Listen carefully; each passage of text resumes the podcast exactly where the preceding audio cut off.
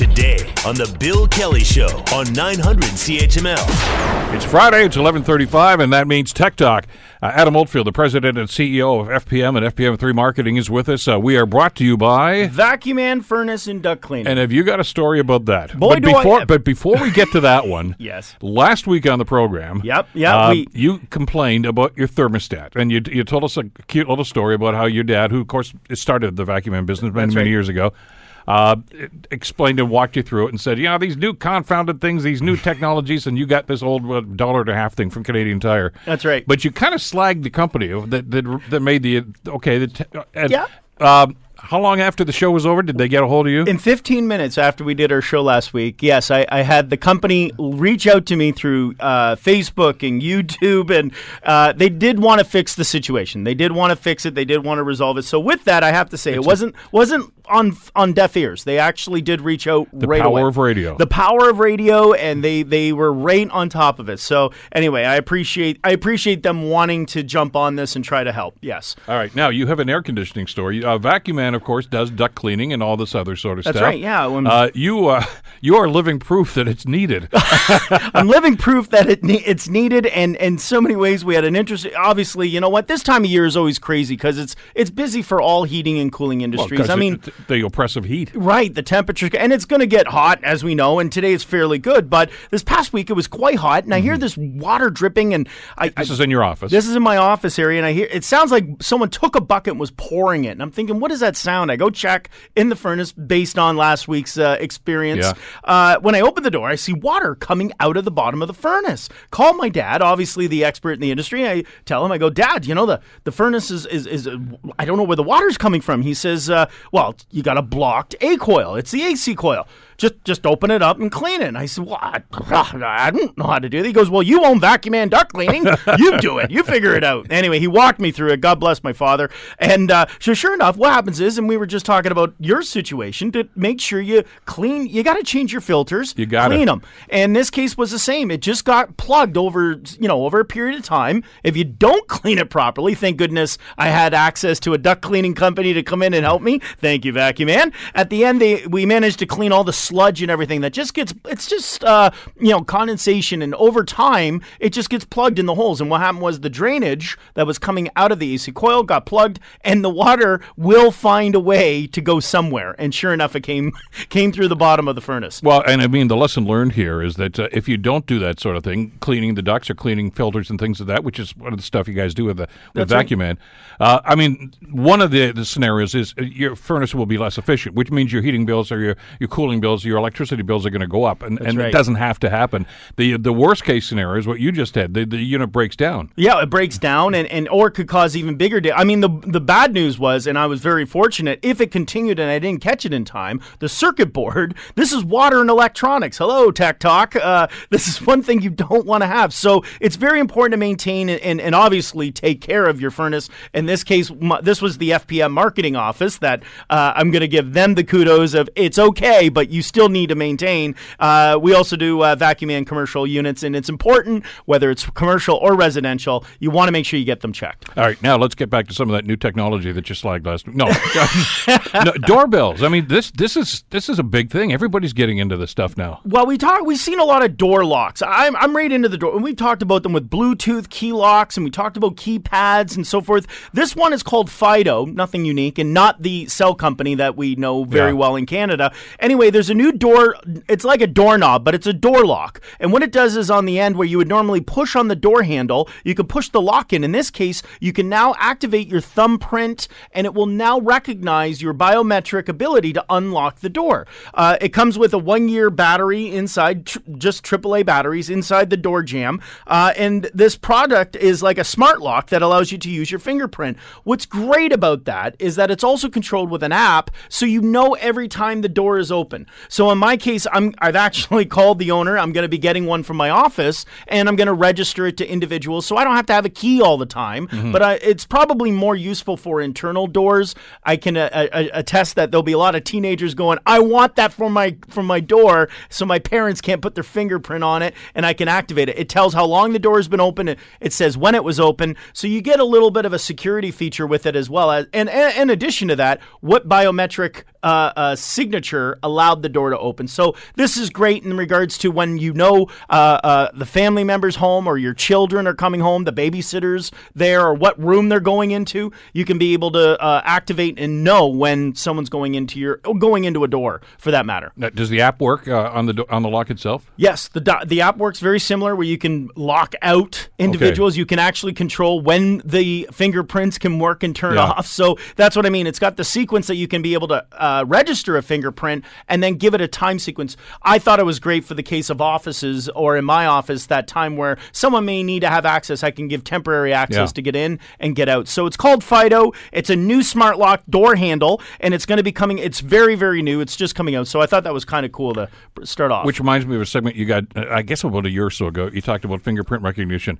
Yes. Fingerprints can change. If first of all, if your finger's wet, it won't work. That's right. No, yes. Like if you're sweaty and on a day like this, and then cold weather, your skin contracts. That's right. And it may not recognize you. You say, hey, what? Come on, it's supposed to be on my right thumb. That's no, right. It might not work. That's right. You got to warm your thumb up first. Well, you know what? It's funny. Again, duck cleaning. You do actually score your fingerprints in that case. In fact, if you ever saw my father's hands, they look like he has no fingerprints. I mean, he's had his day in the wind, as he calls war wounds, and you can actually damage and change your fingerprint in a lot of cases. So it's always good to make sure you double check and reactivate your fingerprint. Yeah, exactly. All right, tell me about Luma Watch. Okay, so this is really, let me try to describe this, because years ago when we were just starting out with the BlackBerry was still number one.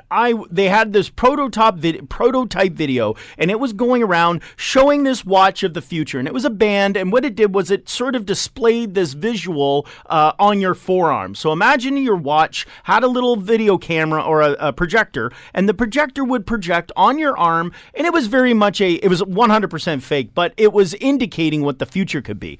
Anyway, there's a new watch called Luma Watch, and this is actually a fully functional Android device, and what it does is it uses 30 square centimeters of your arm, okay, that you can slide your finger along your arm hair and make it slide open, turn on the watch. It basically makes that little watch face give you about an extra 30 square foot of centimeters to be able to work with. So it projects the watch's screen, so emails can be read. You'll be able to monitor even YouTube. Right now, it's not obviously the greatest because it's a projector. And if you remember how projectors work in the sunshine, it's going to be very difficult to see. So what's neat about it is that it will be great in dark places, but I'm sure it's going to have a great advancement in the next, I would say, next 3 to 5 years. It's a four-armed projected watch, smartwatch, if I may say so. So you could only need your finger, and if you're very sensitive to tickles, then it's probably not the watch for you, but I'm going to absolutely love it because I'm just going to be able to tickle my arm all day long. Excellent. And when you get ours, of course, you'll bring it in here where it on the show, and people that are watching this on Facebook That's can, right, can yeah, actually get, now, get a yes. shot at it then. I like this idea here, smart seatbelts. You know what's interesting? It didn't come out until now. Ford, congratulations, the Ford Ranger. I mean, since I was a kid, I think it's almost habit. I don't even think about it. I just grab the seatbelt, click it in. That's what you do. And even still, it's like you don't take off your seatbelt. Well, I guess maybe this is losing a little bit of a luster, or the whole seatbelt campaign maybe isn't as aggressive. But the Ford Ranger just announced that in their new vehicles, and all Fords coming out, but the Ford Ranger first, it will notify. It's got a couple sensors. One, when someone's sitting in the seat. We've seen that in some luxury cars. Yeah, my car has that. It starts dinging if you don't put your seatbelt on. Like a heavy bag or groceries or something, right? It's going ding, ding, ding. Now, there's nobody sitting there. Would you stop that?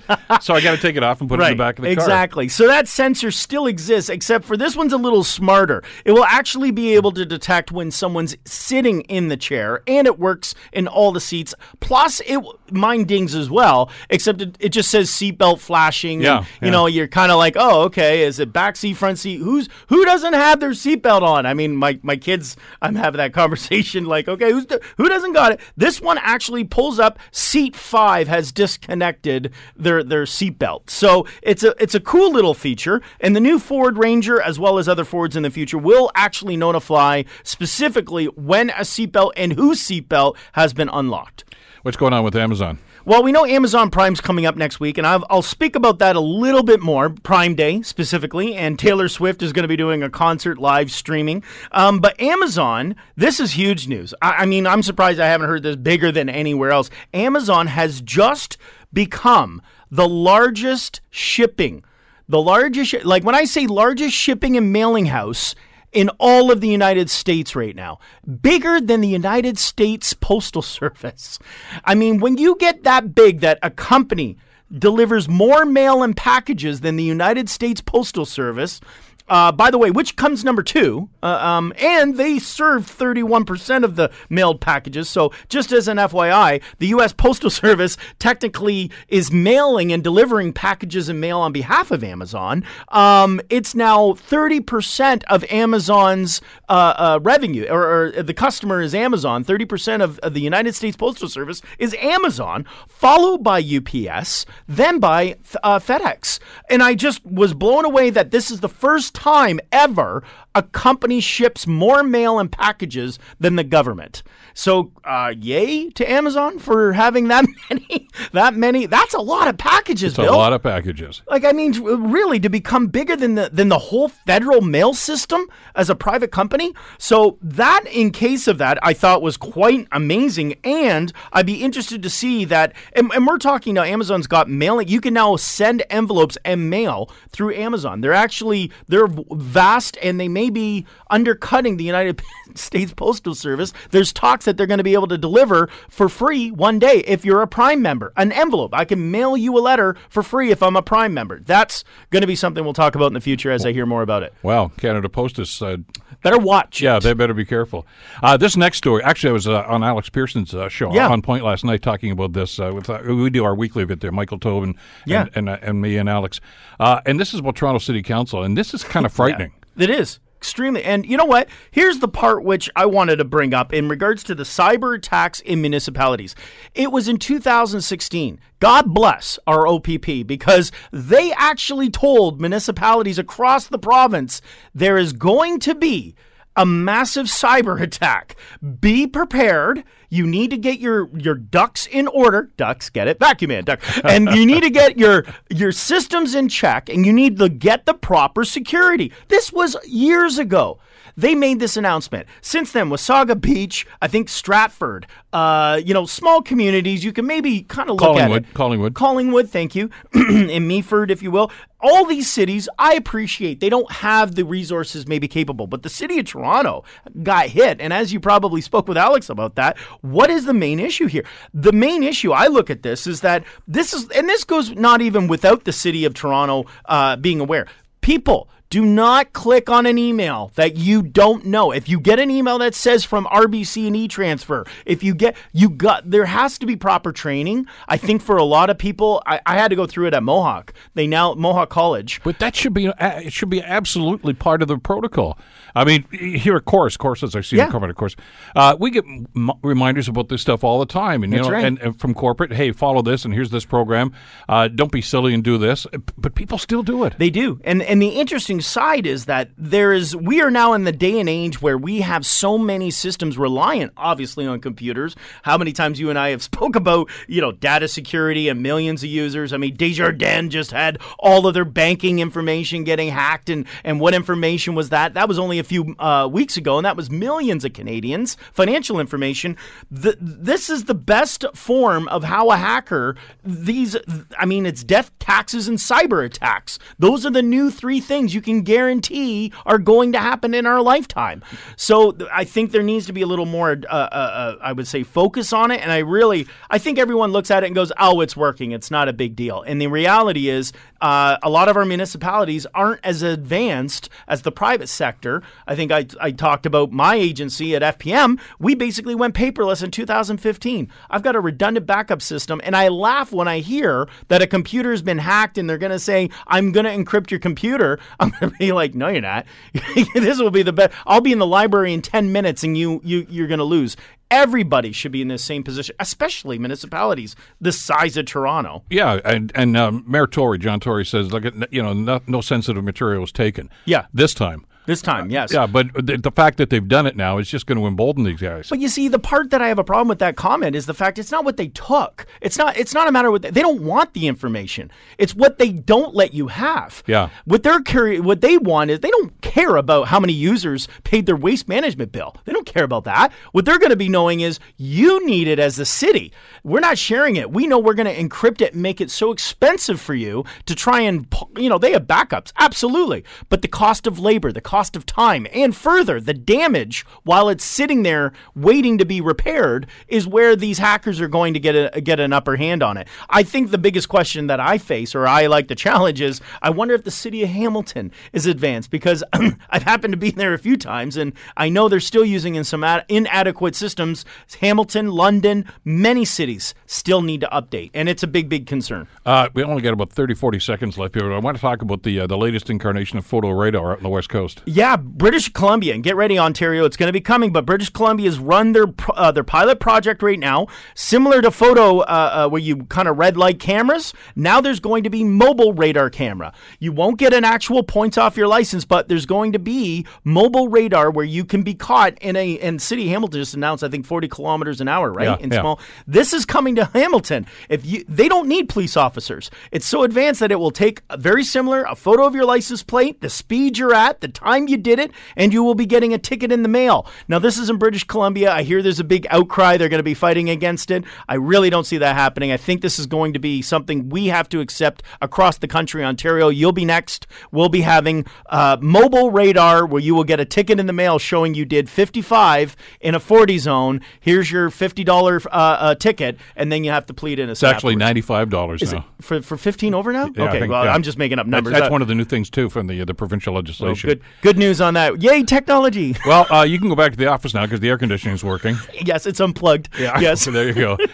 We do this every Friday. Tech Talk with Adam Oldfield. Have a great weekend. Thank you, Bill. Brought to you by Vacuum Man, by the way. The Bill Kelly Show. Weekdays from 9 to noon on 900 CHML.